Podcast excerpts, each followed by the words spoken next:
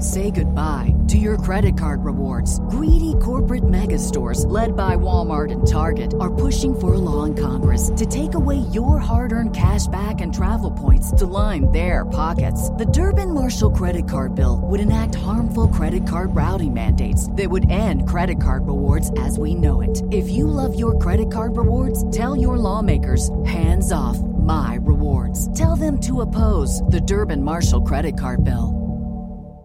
8 ud af 10 personer har haft hovedpine i løbet af det sidste år. Ibren lindrer lette til moderate smerter, også hovedpine, i op til 8 timer med to tabletter. Ibren er et lægemiddel, der indeholder ibuprofen. Væsentlige bivirkninger er maveblødninger, mavesår, hudlidelser og allergiske reaktioner. Læs mere om Ibren på indlægssedlen eller emballagen, og kontakt din læge eller apoteket, hvis du er i tvivl om noget. Welcome to Least of These, where I cover the cases that need it most because every life matters and everyone deserves justice. I'm your host, Leah D. Today, I'll be bringing you part three of the case of serial killer Robert Willie Pickton in Vancouver, Canada. Let's get right to it.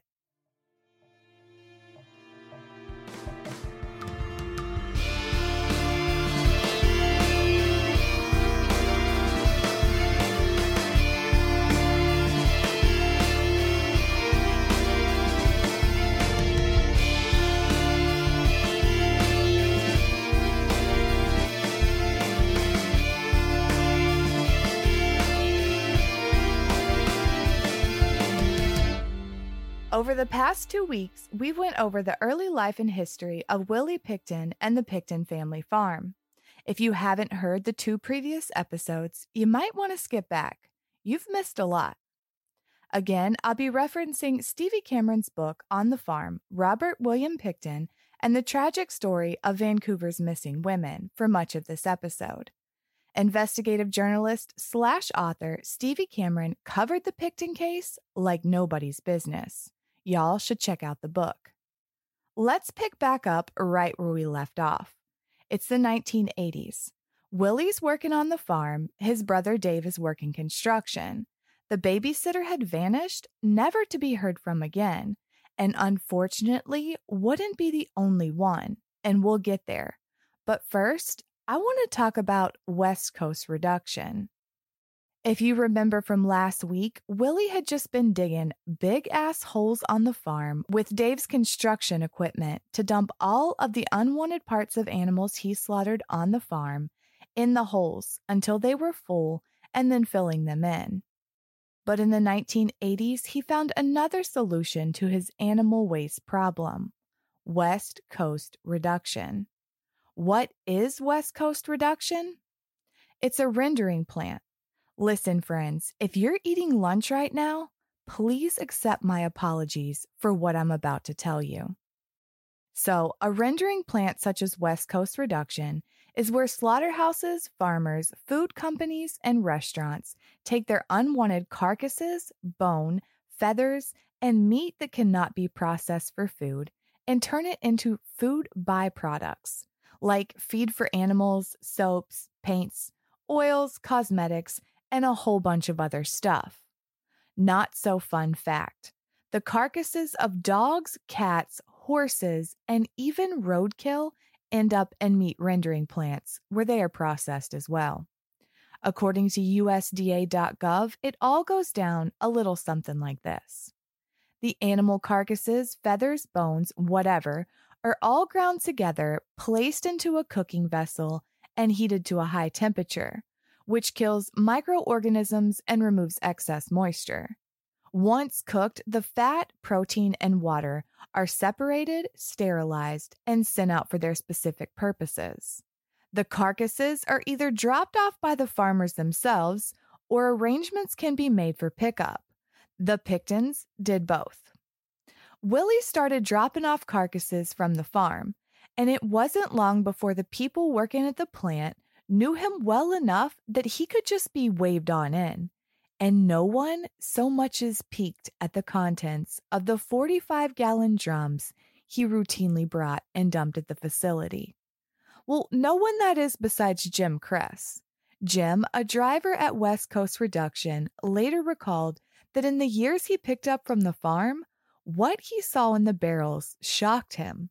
While most farmers would get absolutely every piece of usable meat from the animal, the carcasses that came from the Pickton farm contained large chunks of meat. It seemed rather wasteful, and that wasn't all. Oftentimes, there would be black, charred looking pieces among the mystery meat soup, which he never encountered anywhere else. He thought it was weird, but never questioned, because I mean, after all, roadkill is acceptable. It doesn't seem like they're picky. And the weirdness didn't stop there. According to the GlobeandMail.com, Willie Pickton stood out to the employees of West Coast for another reason. He was so gross. What level of hot garbage do you have to be to stand out to workers at a meat rendering plant that deals in carcasses and rotting flesh? I don't know, but apparently Willie Pickton achieved it.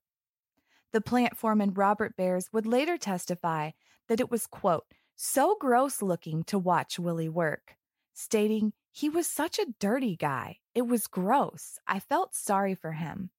The dead animals are not a very pretty thing to work with with your bare hands, again, according to Globe and Mail. You heard that right. Willie handled drums of rotting carcasses with his bare hands.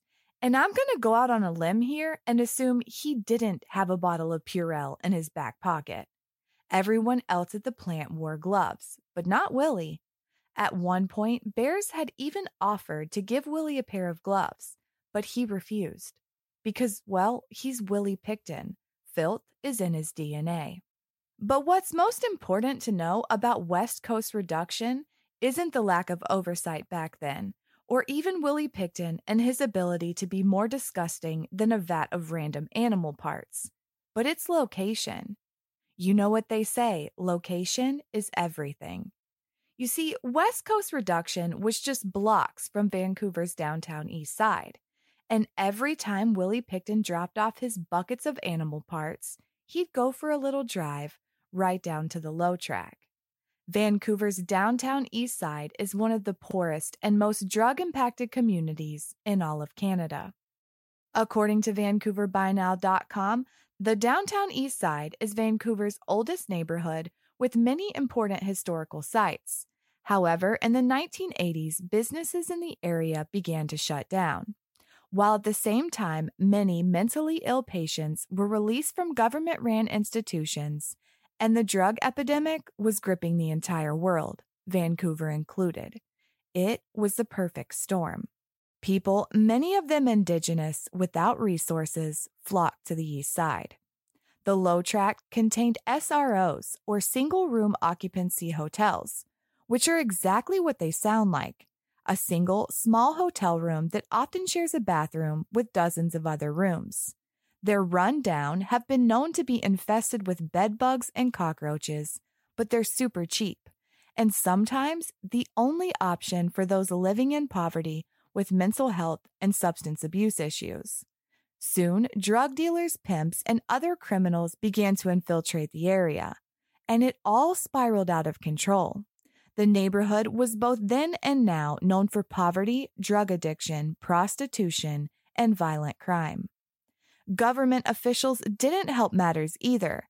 Instead of coming up with a strategy to help those living in the area, they took a different approach. They just hand over the low track area to the drugs and crime. Because, I mean, they didn't want those people living in their neighborhoods, and God forbid they try to help them. And this strategy wasn't a secret.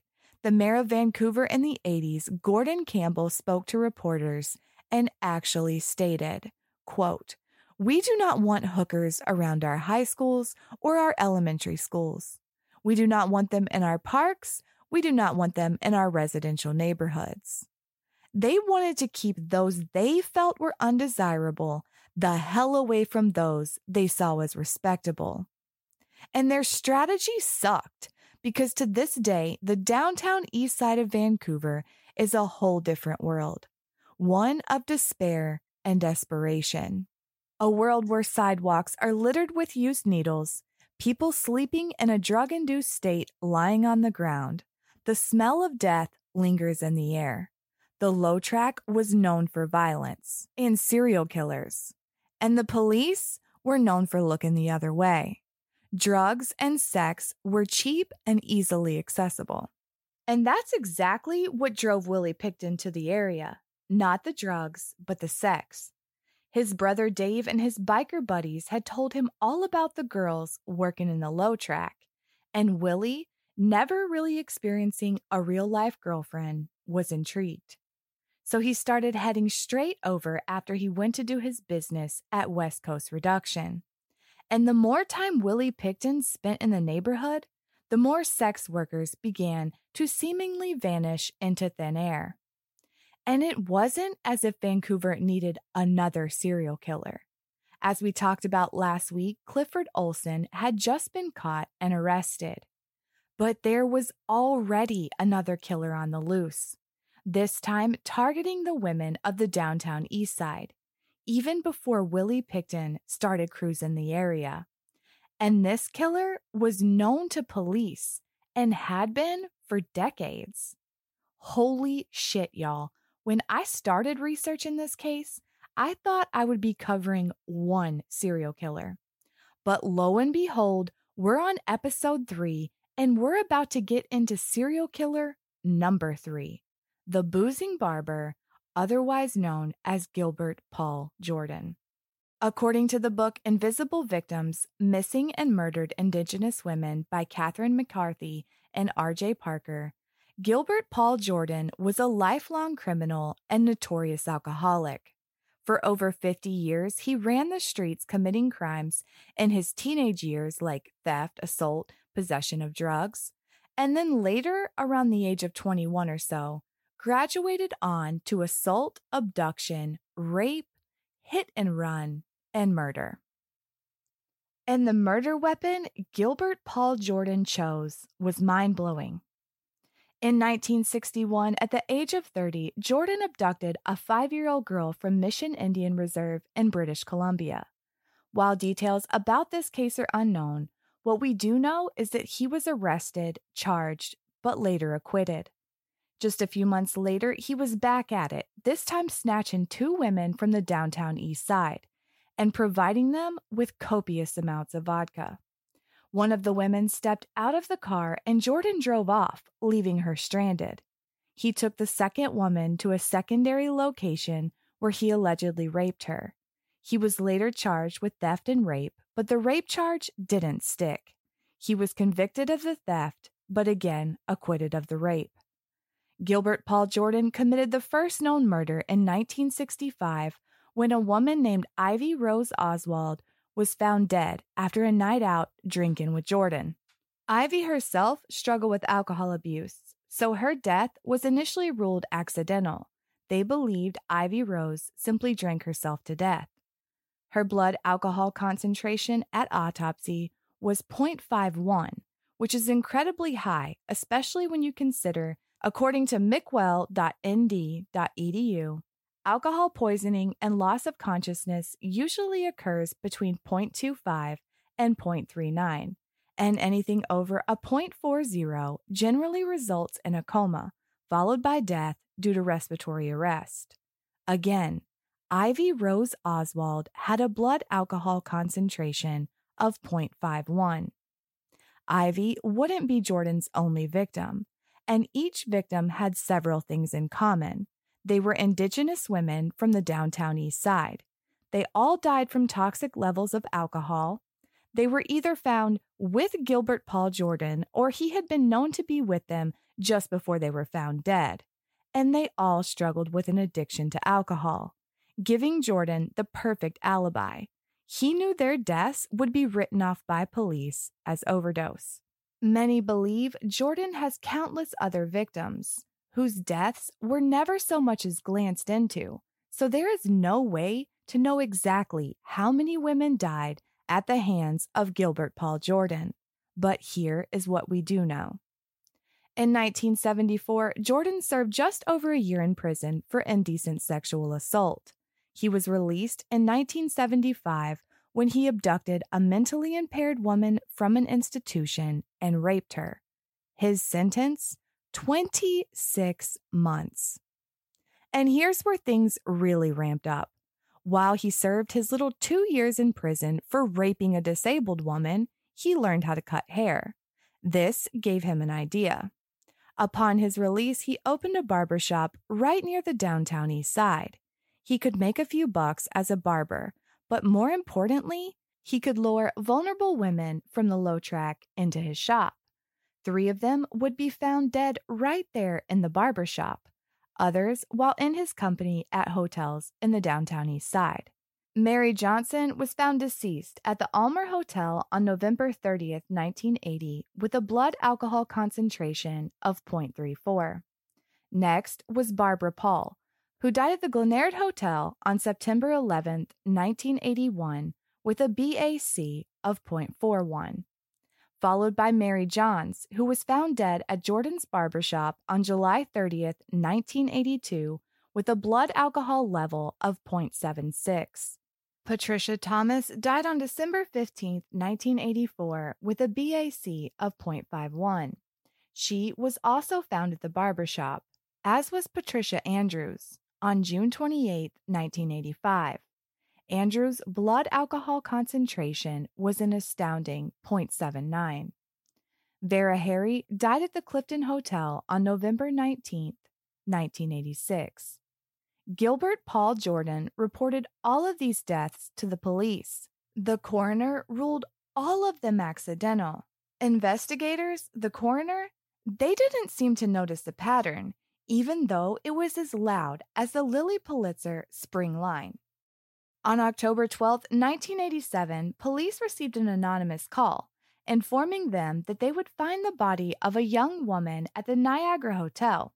When they responded, they found Vanessa Lee Buckner's nude body on the floor of the hotel room. Her blood alcohol concentration at autopsy was 0.91. I repeat, 0.91. Witnesses said that they had seen Vanessa Buckner enter the hotel with Gilbert Jordan and that Jordan had left several times during the night to get more alcohol. He had last left the room about an hour prior to the anonymous 911 call being placed. The Vancouver police finally took notice and began to surveil Jordan. From the 12th of October to November 26, 1987, they tailed him and watched as he prowled the low track looking for his next victim, searching out Native women involved in the sex trade. And on four different occasions, they had to rescue women before things turned fatal. On November 20th, Rosemary Wilson was rescued from the Balmoral Hotel. Her blood alcohol concentration was 0.52 at the time of rescue. Just a day later, police rescued Verna Chartrand at the Pacific Hotel. Her BAC was 0.43. On the 25th of November, Sheila Joe was rescued at the Rainbow Hotel. And again, a day later, Mabel Olson from the Pacific Hotel. Both Sheila and Mabel's blood alcohol levels are unknown. According to court records, while the women were in the hotels with Gilbert Jordan, Police were outside listening and heard Jordan say things like, Have a drink, down the hatch, baby. 20 bucks if you drink it right down. See if you're a real woman. Finish that drink. Down the hatch, hurry right down. You need another drink? I'll give you 50 bucks if you can take it. I'll give you 10, 20, 50 dollars, whatever you want. Come on, I want to see you get it all down. You get it right down. I'll give you the 50 bucks. I told you that. If you finish that, I'll give you 75. Finish your drink. I'll give you 20. Although police stopped Jordan before he killed four more women, he was not arrested or charged with anything in relation to Rosemary, Verna, Sheila, or Mabel. So, what was the point in all of this? Your guess is as good as mine. For reasons unknown to God and all life forms, police ended their surveillance. According to Invisible Victims, just days later, on November 29, 1987, the nude body of Edna Shade was found at the Glenard Hotel. Upon autopsy, it was discovered that she had a 0.77 blood alcohol level. Fingerprints belonging to Gilbert Jordan were found on a vodka bottle and drinking glasses in the hotel room. But to the shock of no one, he was never charged with anything in connection to Edna Shade's death. According to HistoryDaily.org, it wasn't until later in November of 1987 when he was actually found on top of a woman forcing a bottle of vodka down her throat that Jordan would be charged with an actual crime. And it wouldn't be for forcing vodka down someone's throat. Instead, he was facing a murder charge in connection with Vanessa Lee Buckner. You see, police had done a little investigation in that case. In 1988, the trial began, and details of that investigation emerged. Not only had witnesses seen him in and out of the hotel getting more alcohol the night Vanessa was murdered, his fingerprints were found yet again all over glasses at the scene. And further, police had traced that anonymous phone call about the body straight back to the Marble Arch Hotel, specifically to the room of Gilbert Paul Jordan. That's right, folks. He called the cops on himself. You really can't make this shit up. Why did he call the cops on himself? Nobody knows. But I can tell you it wasn't a sign of remorse because Jordan had zero remorse for anything he had done. Stating to reporter with the Vancouver Sun, Jim Beatty, I didn't give a damn who I was with. I mean, we're all dying sooner or later. But despite all of this, Gilbert Jordan was not found guilty of murder, but instead convicted of manslaughter. According to records, the court declared that Vanessa Buckner had died due to Gilbert Jordan, quote, supplying a lethal amount of liquor to a female alcoholic who died as a result, end quote.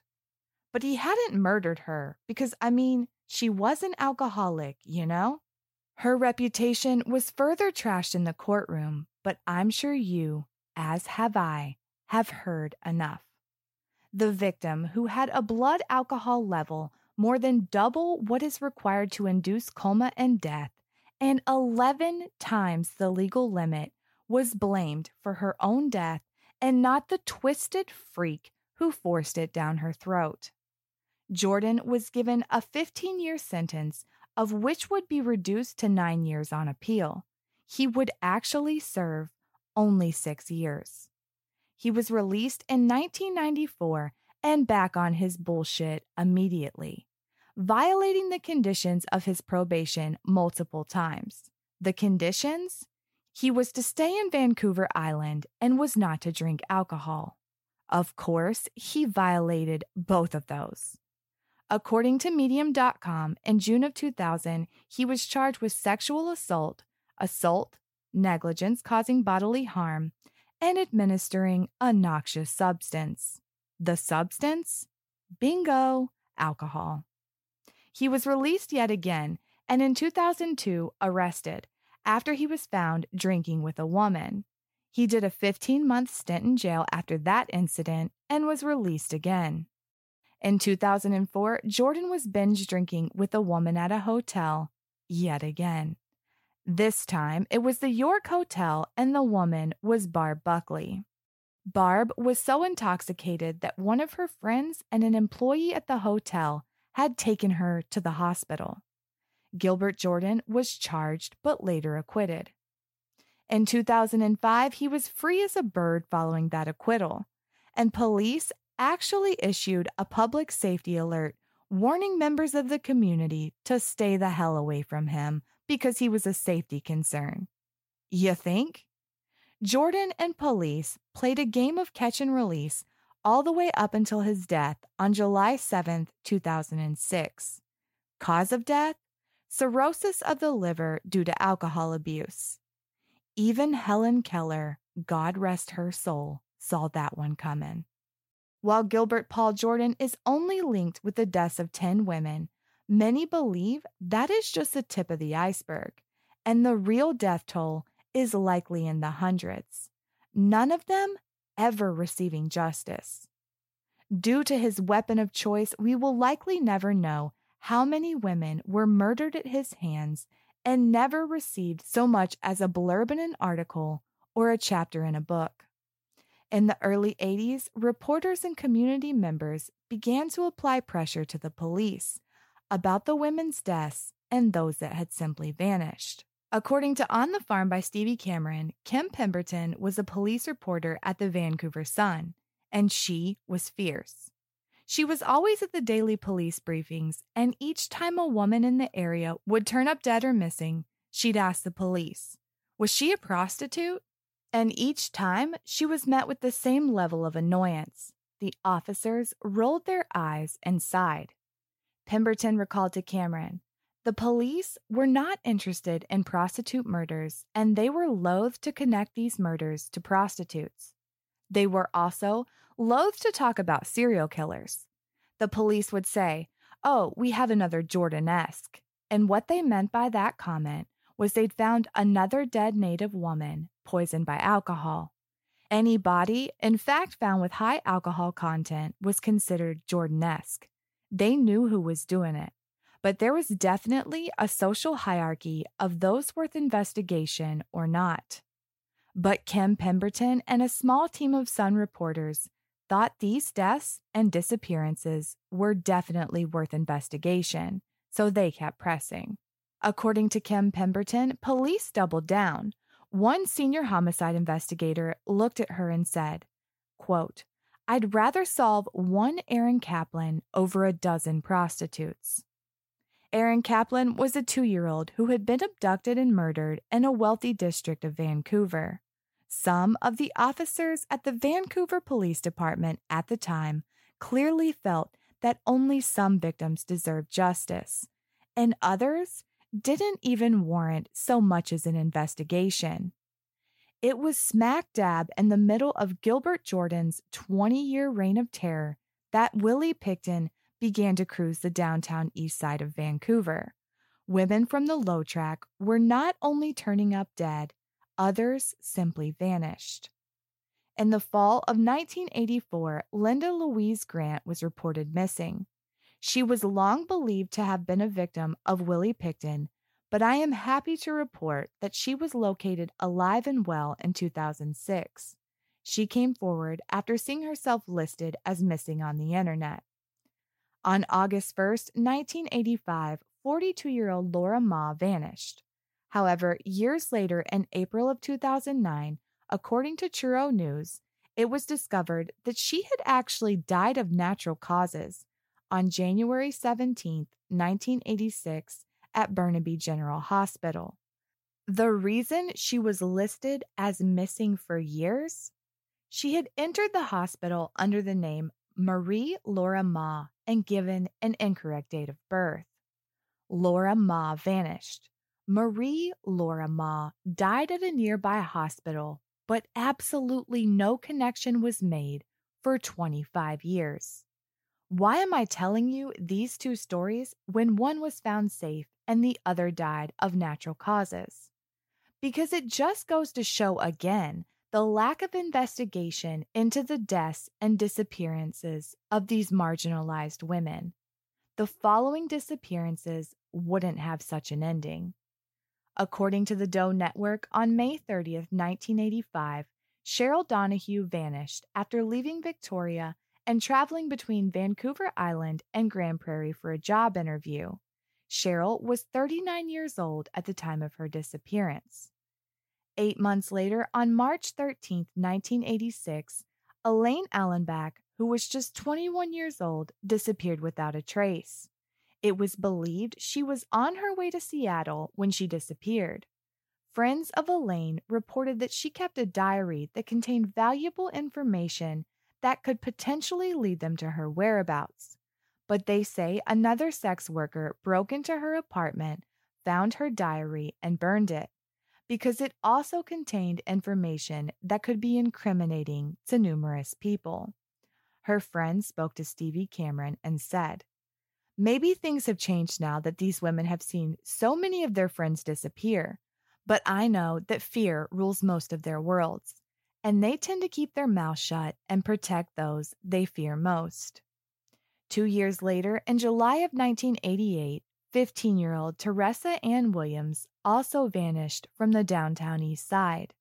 Teresa was a young Indigenous woman who had a really rough upbringing.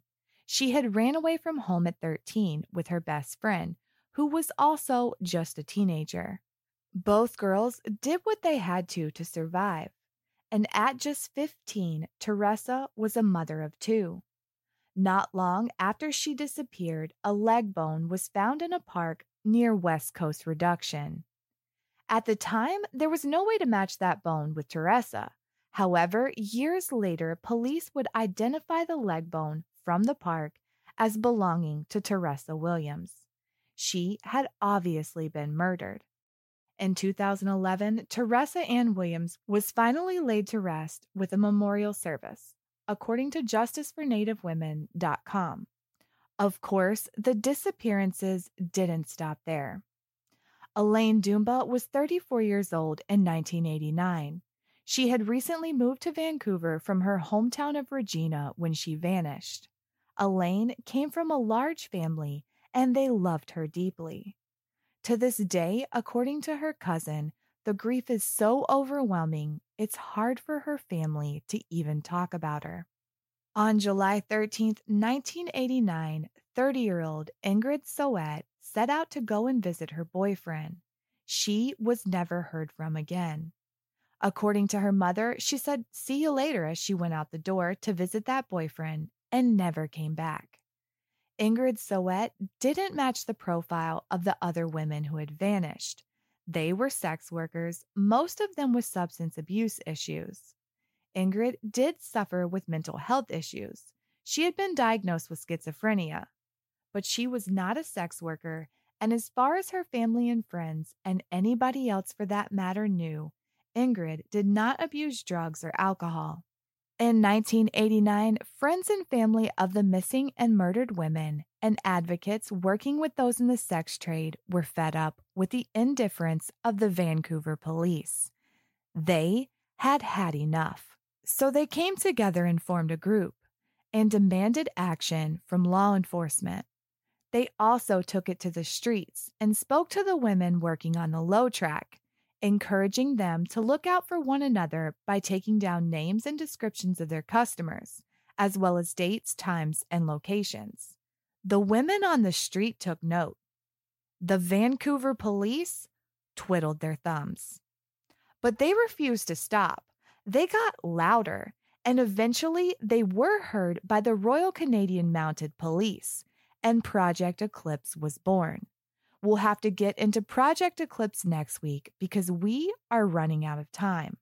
But I'll leave you with this the women, they continued to bring attention to the plight of those murdered and missing and created an annual Missing and Murdered Indigenous Women and Girls Valentine's Remembrance Walk to both honor the lives of the women and express their outrage at the lack of action by police.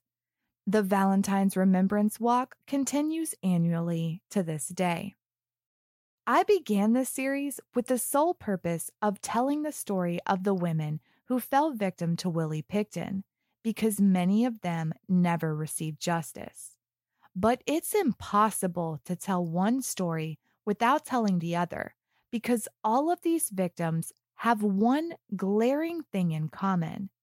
They were viewed as expendable not by their families, loved ones, or friends, but by those who were sworn to protect and serve, and the system itself.